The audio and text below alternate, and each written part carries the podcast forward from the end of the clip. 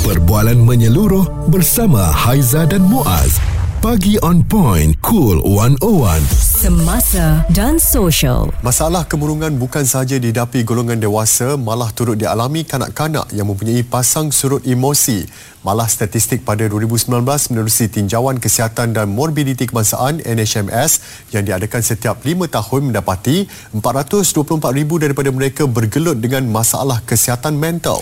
Sejak empat belas Disember sembilan belas lima puluh empat, Pertubuhan Bangsa-Bangsa Bersatu dan UNESCO mula mengikhtiar dua puluh November sebagai Hari Kanak-Kanak Sedunia, dan ia juga adalah sambutan tahunan Badan Bukan Kerajaan UNICEF. Malah kemurungan bukan saja dapat aa, kita lihat di golongan dewasa, ya, kini turut dialami kanak-kanak yang mempunyai pasang surut emosi. Okey, dan dekat Malaysia eh, seorang daripada empat remaja di negara kita ni dilaporkan mengalami tekanan emosi, manakala seorang daripada lapan remaja umurnya sepuluh hingga sembilan belas tahun pula menghadapi gangguan kesihatan mental menurut tinjauan kebangsaan kesihatan dan morbiditi N H M S dua ribu dua puluh dua, dan lebih membimbangkan ya, kajian ini turut mendapati seorang daripada sepuluh remaja mempunyai niat untuk membunuh diri, berlaku peningkatan berbanding lebih sedekad yang lalu. Hi, takut kita eh. Tengok umur kecil-kecil tak mungkin ada perkara sebegini. Mm-mm. Apa masalah yang difikir? Sepatutnya dia hanya bermain dan pergi belajar, lepas tu balik rumah bermain balik, itu je kerjanya. Ya, ha. Itu dulu Haizah, tapi sekarang ni mungkin oleh kerana dengan penggunaan gadget ya, hmm. ketagihan permainan dalam talian ya, membuatkan mereka stres di usia yang awal. Kalau kita berbalik kepada zaman kita di uh, dulu-dulu ya, hmm. um, tak ada gadget lah, tak ada internet, uh, permainan kita sama je, permainan kampung. Hmm. Begitu je lah ya, ya, permainannya setiap petang kita gembira, setiap petang kita nak jumpa sahabat-sahabat kita, balik kita baca buku, benda sama berulang. Tapi sekarang dah lain. Yep. Sekarang bukan semua orang akan keluar rumah. Ada budak langsung tak dibenarkan keluar rumah pun. Mm-hmm. Ada duduk dalam bilik main game je, maknya rasa lebih selamat. Betul, kalau ha. dilepaskan rasa tak selamat. Betul. Ya. Ha. Itu dah, dia ada pro and cons kan. Dibiarkan pun takut, dekat hmm. dalam rumah pun takut. Ha, lagi satu, bila dia berada di hadapan um, permainan video game ke apa kan, sebab mm-hmm. dia adalah one way communication. Jadi apa-apa pun dia je yang dirasa dia menang. Yeah. Jadi bila dia berada di luar, Uh, mungkin dia tewas ke apa ke, ada berlawanan, bercakap ke dengan kawan-kawan dan sebagainya. Mm-hmm. Itu membuatkan dia jadi memberontak. Eh, selama ni aku menang, macam mana aku boleh kalah? Tak boleh menerima ha, tak boleh. Kenyataan ha. tu ya. Dan uh, sekarang ni media sosial kan ada banyak, ada yeah. TikTok, Instagram eh. Kadang-kadang dia akan tengok, akan comparekan diri dia sendiri. Mm-hmm. Kenapa keluarga aku begini eh? Yeah. Kenapa keluarga aku tak macam tu eh? Kenapa mm-hmm. keluarga dia bahagia eh? Kenapa dia boleh dapat macam-macam? Uh-uh. Dulu kita hanya tengok pada jiran sebelah aja. Uh-uh. Itu pun paling itu jauh pun, tu. Itu pun dah stres habis dah tu. Tapi anda bayangkan sekarang ni mereka boleh melihat seluruh dunia. Ha, yep. Jadi mempersoalkan kenapa dia boleh dapat, saya tak boleh dapat. Lepas tu ibu bapa pula tak terangkan balik. Mm-hmm. Ha, kan mengenai mengenai kehidupan, membiarkan mereka memikirkan sendiri. Jadi saya rasa itu yang akan membuatkan mereka stres. Ya, dan uh, mungkin anda sendiri melihat uh, situasi ini uh, bersama dengan anak-anak kan, ataupun anak jiran ke, atau sesiapa saja, rakan-rakan um, sekolah anak-anak ke, mungkin boleh kongsikanlah bersama dengan kami di kosong tiga tujuh tujuh dua dua lima enam lima enam atau WhatsApp kosong satu tujuh dua tujuh enam lima enam lima enam. Sama-sama ya, kita memperkasakan perlindungan terhadap kanak-kanak. Stream terus di Cool seratus satu. Responsif menyeluruh tentang isu semasa dan sosial. Pagi on point bersama Haizah dan Muaz di Cool seratus satu. Kami bawakan kepada anda hari ini adalah sambutan Hari Kanak-Kanak Sedunia. Yang bawa kereta, mak atau ayah, jangan lupa tengok-tengok belakang aa, sebab takut anda terlupa hantar anak-anak ke taska atau ke sekolah, terus pergi tempat kerja. Kita tak nak pelbagai perkara yang tak diingini berlaku. Okey, dan selain daripada itu juga, sempena sambutan Hari Kanak-Kanak Sedunia hari ini, fokus kita adalah mengenai um, ek, apa emosi anak-anak kita hmm. ni ya, yang seawal di usia muda dah fikir macam-macam, fikir pasal masalah, fikir pasal stres, dan lebih uh, merisaukan kita ada yang fikir sampai nak bunuh diri. Puan Nor Afidah Abu Bakar selaku pengasas Parent Connect bersama dengan kita.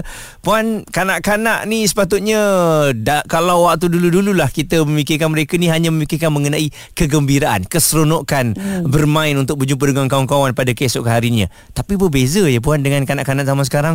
Ya, sangat berbeza. Mereka uh, kanak-kanak sekarang hidup dalam dunia yang berbeza daripada kanak-kanak zaman dahulu. Mm-mm. Jadi itulah yang mengakibatkan uh, apa yang mereka lalui sekarang ni, perasaan mereka, emosi mereka, tingkah laku mereka berbeza dan tak boleh dibandingkan dengan kanak-kanak dahulu. Hmm. Ini ini ada adakah sebab uh, adanya gadget-gadget ni, Puan? Itu salah satu daripadanya lah. Kalau kita lihat kanak-kanak dahulu ya, kita lah, kita bebas bermain di luar, betul? Mm-hmm. Bebas keluar, bebas memanjat, berguling, berlari kan, mm-hmm. bermain. Tapi kanak-kanak sekarang kita lihat banyak menghabiskan masa dengan gadget. Jadi kurang masa meneroka di luar, bermain dan kurang kena cahaya matahari itulah. Mm. Ha, jadi ini mempengaruhi sebenarnya tingkah laku mereka, mempengaruhi emosi mereka juga. Dan uh, saya lihat Wan, ini macam salah ibu apa juga yang terlampau nak protect anak mereka, tak nak terlanggar batu, tak nak disakiti oleh kayu. Adakah salah kita sebenarnya Puan? Uh, tidaklah seratus peratus. Uh, sebenarnya ibu apa risau keselamatan juga. Hmm. Kan kalau kita lihat banyak kes-kes uh, contohnya penculikan, kes kemalangan kan. Uh, banyak kenderaan, tidak lagi bebas keluar. Jadi ibu bapa risau sekiranya apa-apa berlaku pada anak. Mm-mm. Itu menjadikan ibu bapa overprotective, kita panggil. Terlampau sangat nak melindungi anak sehingga kan kanak-kanak tidak boleh membesar ataupun bermain dan meneroka dengan sepatutnya sebagaimana kanak-kanak uh, lalui kehidupan mereka lah. Uh, jadi ibu bapa risau sebenarnya. Okay. Tapi bila risau tu dibawa ke tahap yang sehingga mengongkong, uh, inilah yang memudaratkan kanak-kanak.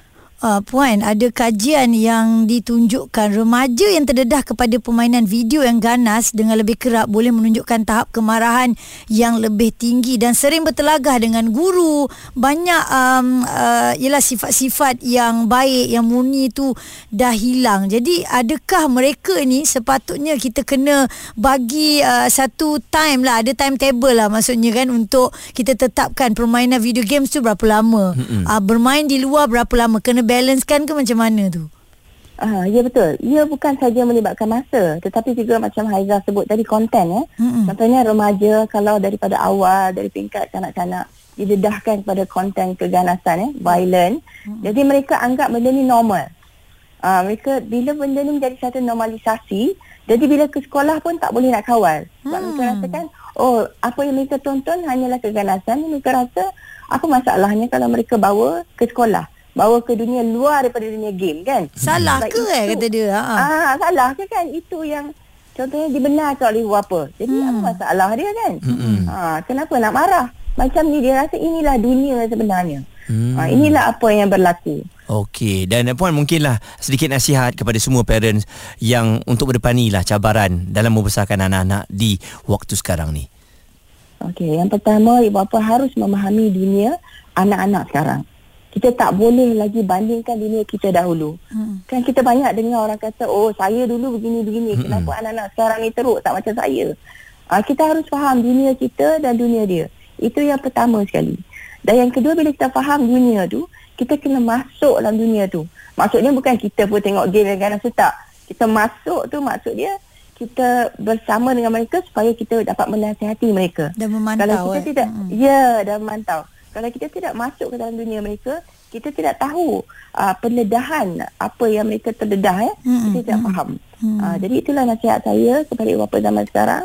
Jangan bandingkan zaman dulu dan sekarang dan fahami dunia anak-anak kita sekarang. Suara serta informasi semasa dan sosial bersama Haizah dan Muaz, Pagi On Point, Cool seratus satu. dua puluh November dua ribu dua puluh tiga bersama dengan kami Pagi On Point Cool seratus satu. Hari ini juga merupakan hari sambutan Hari Kanak-Kanak Sedunia. Mm-hmm. Jadi anak-anak kita yang kita sayangi, kita sentiasa mahu berikan yang terbaik ya. Tapi dalam uh, mereka membesar ni pelbagai cabaran lah yang harus mereka hadapi. Mm-hmm. Dan uh, mereka ni pun bila di usia muda dah stres, dah tahu tertekan ya, dah tahu tension-tension. Ya, kadang-kadang ini merisaukan was- kita. Dia tengok mak ayah kan macam tengah discuss something ke, nampak macam serius kan, dengan dia-dia sekali terasa tau. Kadang-kadang ialah macam Haizah dengan husband kadang borak kan, kita bercakap suami isteri uh, tentang kehidupan, tentang apa saja. Hmm. Nanti dia ah, bunda dengan abah, oh, habis macam mana eh eh kita pun macam eh dia pun boleh masuk dalam cerita ni, tapi kita terangkan supaya cerita tu tak tergantung di situ lah kan. Uh, dan um, paling merisaukan sekali apabila anak-anak ini berada dalam keluarga yang mana ibu bapa sangat-sangat busy. Okey, dan hmm. oleh kerana itu kita dengarkan respon ya daripada Puan Azrina Rozi Muhammad Ghaffar, konsultan psikologi klinikal, bagaimana untuk anak-anak ni yang setiap hari tengok ibu bapanya sibuk je kan. Hmm. Sangat uh, apa uh, menyedihkan lah ya, kerana kanak-kanak ini tadi belum faham apa-apa pun tentang dunia, tetapi mereka telah terpaksa eh, menghadapi dunia ini bersendirian ya, tanpa uh, kasih sayang yang secukupnya, eh, perhatian yang sewajarnya daripada ibu dan bapa tersebut ya. Jadi ini antara faktor-faktor yang menyebabkan eh, masalah-masalah uh, kemurungan yang kita lihat di kalangan kanak-kanak uh, yang kita jumpa nantilah bila dia dah dewasa eh.